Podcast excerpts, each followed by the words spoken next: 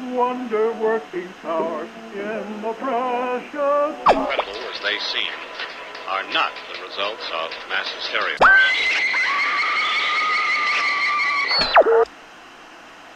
You may wish to adjust the dial. You are currently tuned into The Wrong Station.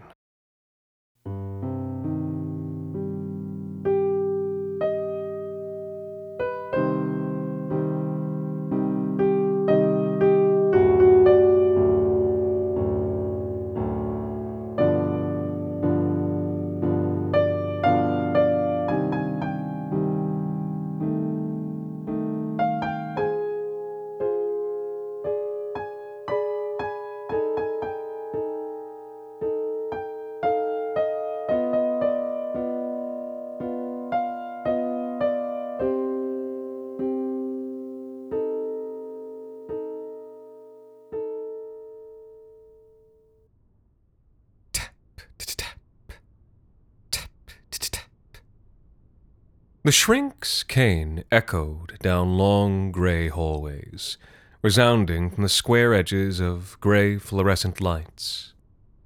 He liked the sound and feel of the stick, its weight in the palm of his hand. He liked the air of mystery and easy authority he felt he had while carrying it. He was a character. He was decidedly a character, for he had made himself into one. At a certain point in his life, he had given up on being the kind of man he'd wanted to be, and so he'd settled on being a man of prestige, power, and eccentricity. He wore purplish dark glasses, even indoors, even at night, even indoors at night in a dim-lit building like this one. He dressed in all black, always, and his white hair flowed back from underneath his black fedora.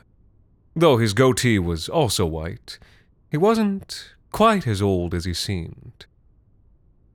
The truth was, when he looked at his bathroom mirror reflection in the morning's gold glow, he thought of himself as a ruined man, worthless and despoiled.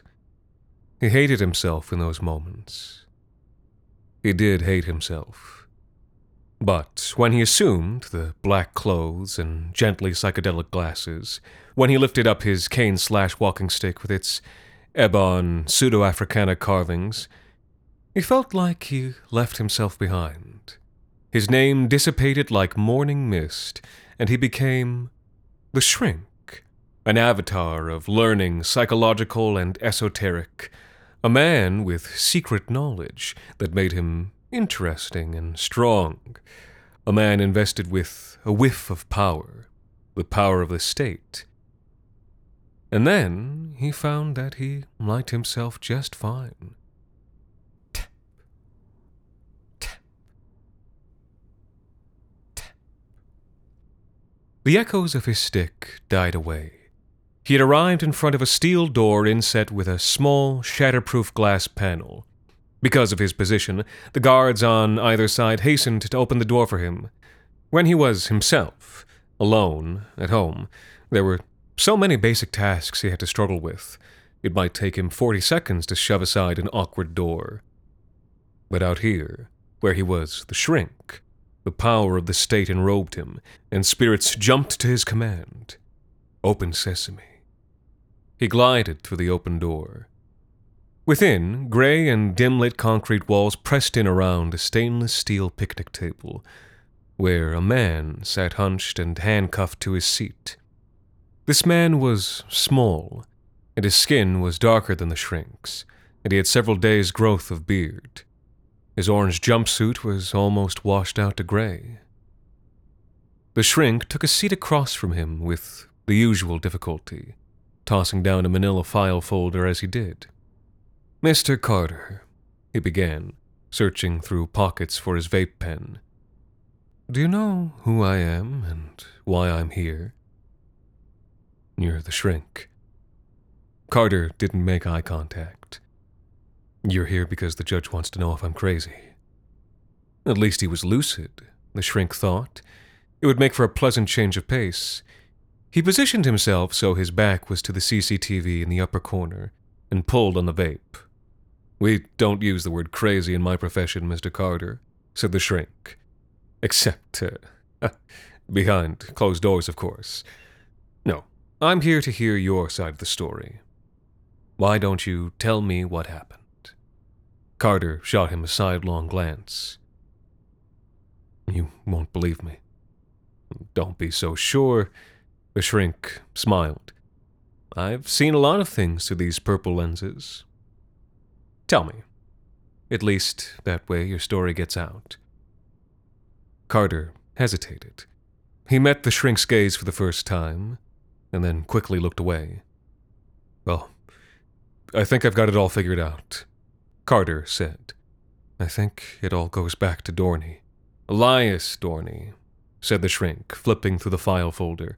An associate from your Vancouver days, deceased four years, presumed murdered. Yeah, said Carter. I was the one who found him. I'm sorry to hear that. Carter closed his eyes and shivered. The shrink could well imagine what he was remembering. He had been to places like the one where Carter had been living at the time of Dorney's death. Slum towers that should have been condemned decades earlier. Bad places. Neglected places. Places people ended up when City Hall would rather they just quickly die. Places with naked, dead fluorescents flicking in the hallway, where the garbage was never collected, no matter how neatly tied the bags were. Where the rats and roaches ran along the floorboards, no matter how clean you tried to keep your home. Places that would always smell, until the cranes came and tore them down and raised new condos in their place. And what is it about Mister Dorney's death that you think relates to your current situation? Well, Carter shivered. His eyes kept flicking up to the shrinks for reassurance, and then away from the steady purple gaze. Well, I think they killed him. They drove him crazy first, because that's what they do. What they tried to do to me. Who's they, Mister Carter? Well, I don't know if it's them exactly, or if they're working for someone else, you know. But I think they must be the ones who did it, the actual killing. And then they came after me, because I was the one who found Dorney, after what they did to him, and because I can see them. You know? No one else seems to be able to see them. See who, Mister Carter? The... The little guys. The little men. Little men? Carter hesitated. He'd been caught up in the excitement of finally being able to tell his story, but now remembered that the person he was talking to was a stranger. He looked down. He started to close up. The shrink took swift action. Tell me about these little men, Mister Carter. You... You won't believe me. I'm not here to make judgments. With... With respect, Doctor, isn't that exactly what you're here to do? Well, Carter had a point. I'll keep an open mind, said the shrink. It was a lie made smooth with practice. After a short pause, Carter bought it. They're... little. About this high, he began, holding one hand about a foot and a half off the floor. You only ever see them out of the corner of your eye, even if they're standing right in front of you. They're black and whitish, or or maybe just dark and shiny. Like I said, it's hard to see them, even if you're able to see them. And most people can't see them. But then the thing I really don't like about the little men is their heads. Their heads are too thin, like... He pressed his hands together, miming compression. And then because of their... because of how they are, like dark and light and dancing all the time, because their whole bodies almost flicker, it's like their heads are almost candles. Candles burning with black fire. I see, said the shrink. In spite of himself, he felt a little shiver pass through him. Are there any here now? No, said Carter, but by the way his eyes darted to the dark corners of the room, The shrink could tell that he lied. And so how did these little fellows try and drive you crazy, Mister Carter? Well, they're the ones who brought the centipede. The centipede. Yeah, the, the one that got into the house. The house that you shared with Miss Chermak and her son. Yeah, the one that I shared with... with Natalia and Jason. And when, the shrink continued, treading gently, did you first encounter the centipede? Carter gave him the date. It was exactly four years to the day after Elias Dorney's death. At first I thought it was just a, something normal moving in the tree, Carter said. Go on. But the tree was right outside the house. Its branches went right up to... to... to Jason's window. And I realized that whatever was in the tree was dangerous. Right? It could get into the window and, and get at... at Jason. It had the power to ruin everything. Right? As in, everything you'd built since moving away from Vancouver. Your new life. Your relationship with Miss Chermak and her son. Yes. And you'd do anything to protect that. To protect them. Yes, Carter whispered again. His eyes were wide and terrified. The shrink could see him reliving a whole cascade of terrible emotions over and over again. In spite of himself, the shrink enjoyed seeing him suffer. It was like sitting warm and safe inside, watching someone battle their way down the street in a hurricane. And so you cut down the tree, said the shrink, flipping past the neighbor's reports in his file. He took a pull from his vape. He couldn't remember what flavor it was supposed to be. Something sugary, fruity. The cartridge had been purple. Yeah, the tree the centipede was living in. I, I cut it down and then I put chemicals so it couldn't grow back. But that didn't end up being enough. Well, no, because... because the centipede got in. They let it in. They being the little men, said the shrink. Carter nodded. The little men that weren't in this room right now. The shrink couldn't keep himself from glancing into the gloomy corners. But the shadows there were empty. Nothing danced. That's right, said Carter. That was the first time that I saw them, since... since the first time I saw them since the night they got Dorney. And that's when I realized they'd found me. They tracked me down and found me, and that's when I realized how much trouble I was in. That this centipede... He shook his head somewhat violently, not able to follow the thought where it wanted to go. Tell me what you did next, Mister Carter. Well, I, I, I searched the house whole, but I couldn't find anything. Nothing in the basement, nothing in the cupboards, nothing anywhere else. And that scared me, because the centipede was big. It was bigger than my arm. It was like a vacuum cleaner hose. Its legs were like, like the big nails you use for roofing. It shouldn't have been able to hide. And so you decided to cut open the walls. I had to! Carter shouted. It was in there! They had let it in there, and it was going to hurt them! But there was nothing in the walls, and... and I realized it had to be coming in and out of the house. They had to be letting it in and out. The louder that Carter became, the softer the shrink spoke.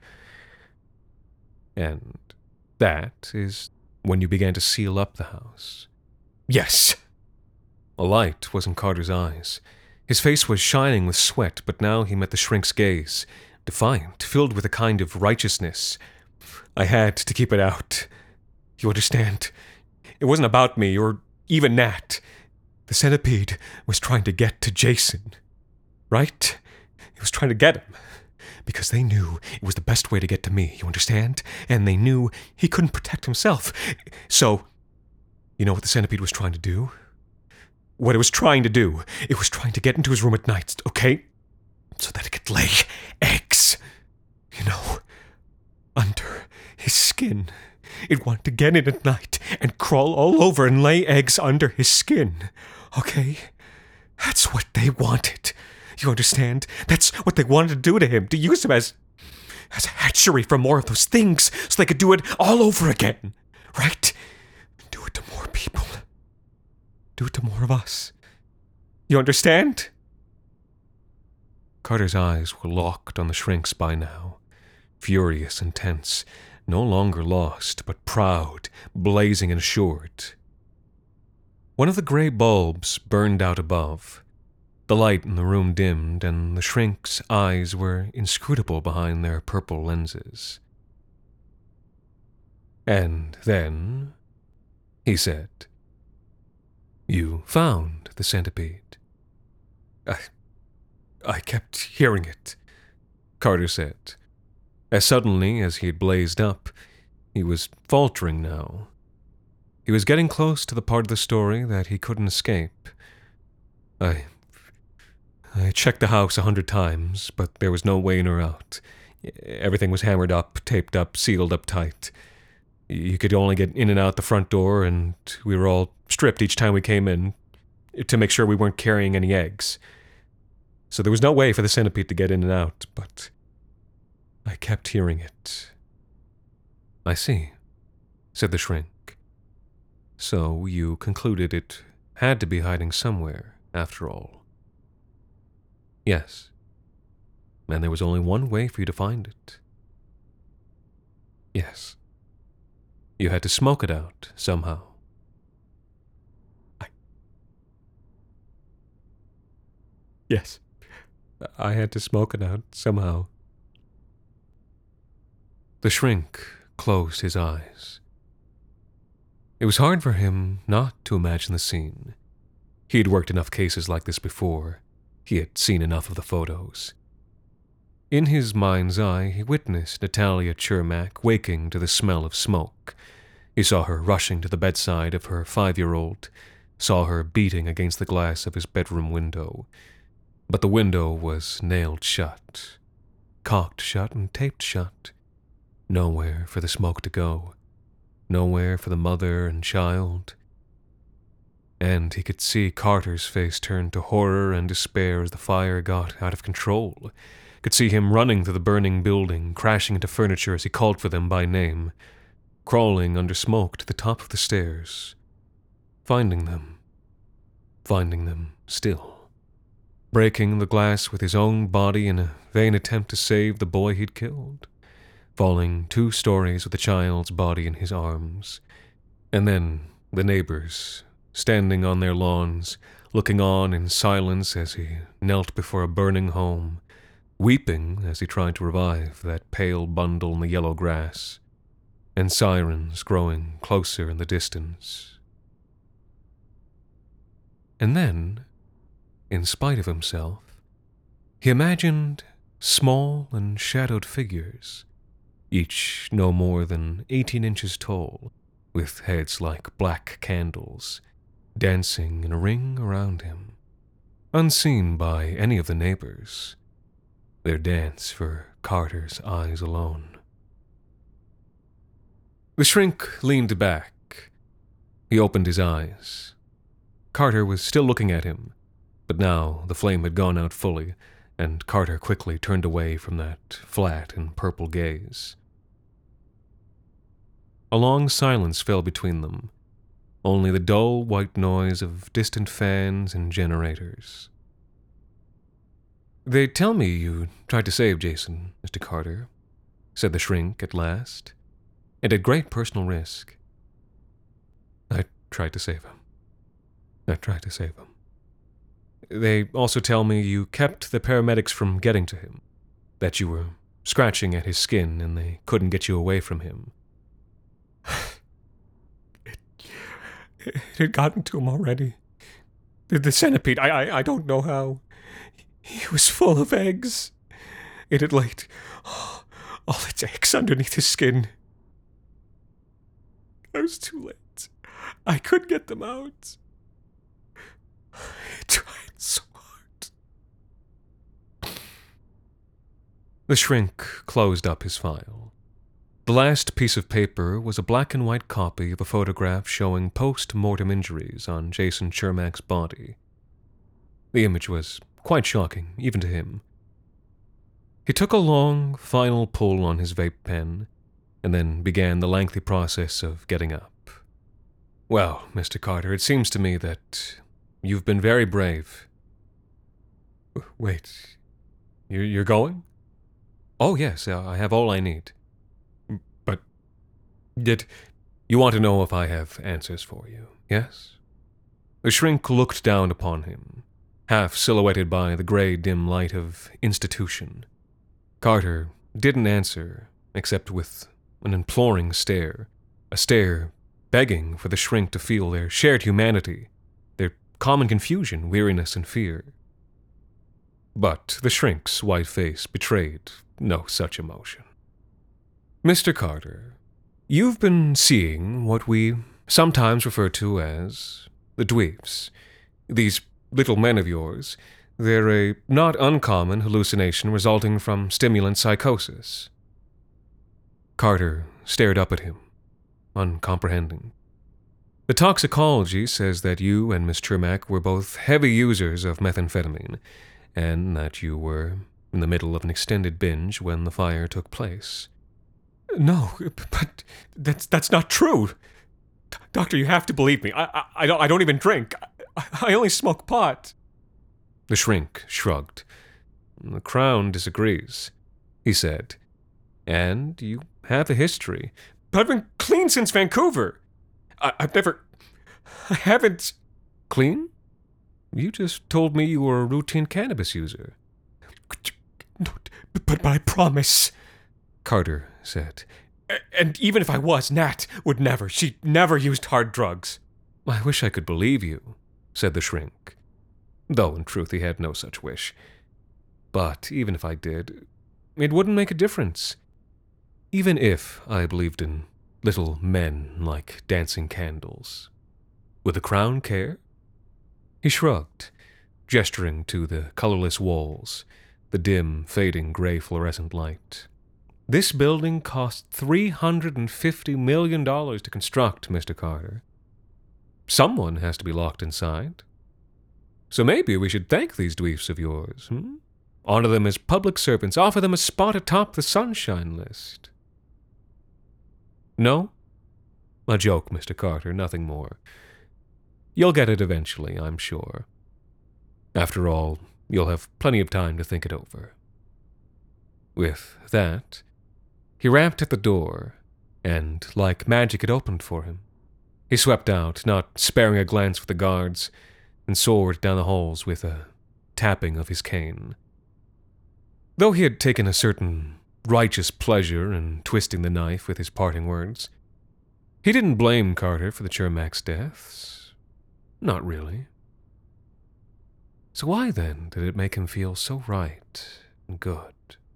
And why did it give him such pleasure to stride the white corridors of Toronto South Detention Center, past the visitation screens, where videoconference brought the inmates the closest they could come to contact with the ones they loved, past the so-called fresh air yards, which were nothing but little bleak rooms with a lonely basketball hoop bolted to the wall, and which were the closest that inmates could come to contact with an open sky? Why? That Carter could be sealed up in a place like this without yet having been convicted of anything. Why did that give him such a little thrill? Maybe it was because he was protected. He was mantled in the state. Places like this were for people like the one he saw in his mirror. But he had made himself the shrink. They returned, his phone in particular as the gate, and then he tapped-tapped his way through the empty parking lot. His car was expensive and black. Its windows had a purplish tint. The doors even opened for him at a button's push, like magic. Inside, he sat for a moment with his hands on the steering wheel and gazed into the rearview mirror. The shadows of the back seat were still and dark. "Are you there?" he asked. No sound answered him. He reached beneath the seat and came up with a little decorated box. From inside he produced a bag of powder and a small corroded silver spoon. One spoon per nostril, and it felt like coming home.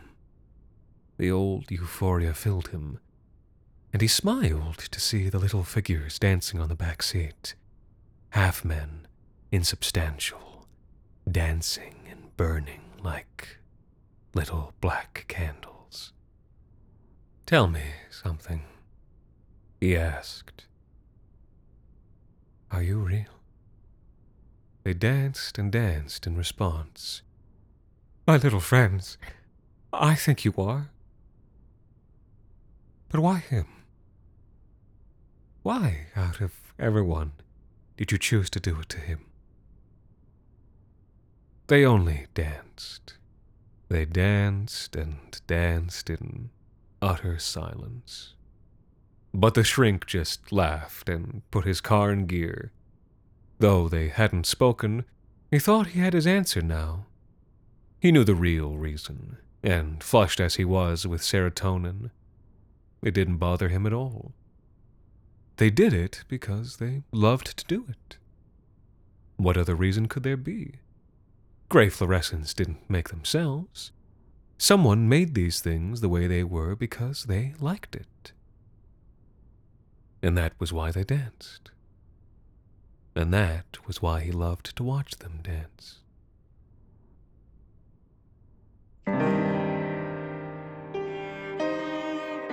The Wrong Station is made possible with the generous support of our listeners on Patreon. Patrons can listen to The Wrong Station ad-free, as well as get access to bonus episodes, discussions, and more. This week's episode, The Dweefs, was written by Alexander Saxton and performed by Anthony Botello. Thank you to Nate Tila and R. Clark for helping us keep the lights, well, off. You can also support us by leaving a rating and review on iTunes, or wherever it is you listen to The Wrong Station. The Wrong Station is co-produced by Alexander Saxton, Anthony Botello, and Jacob Duarte-Spiel, with music composed and performed on the piano by Alan Citrin, and arranged for the viola and performed by Viola Schmidt. You can follow The Wrong Station on Twitter, Facebook, and Instagram, and email us at the wrong station at gmail dot com. And until next time, thank you for listening.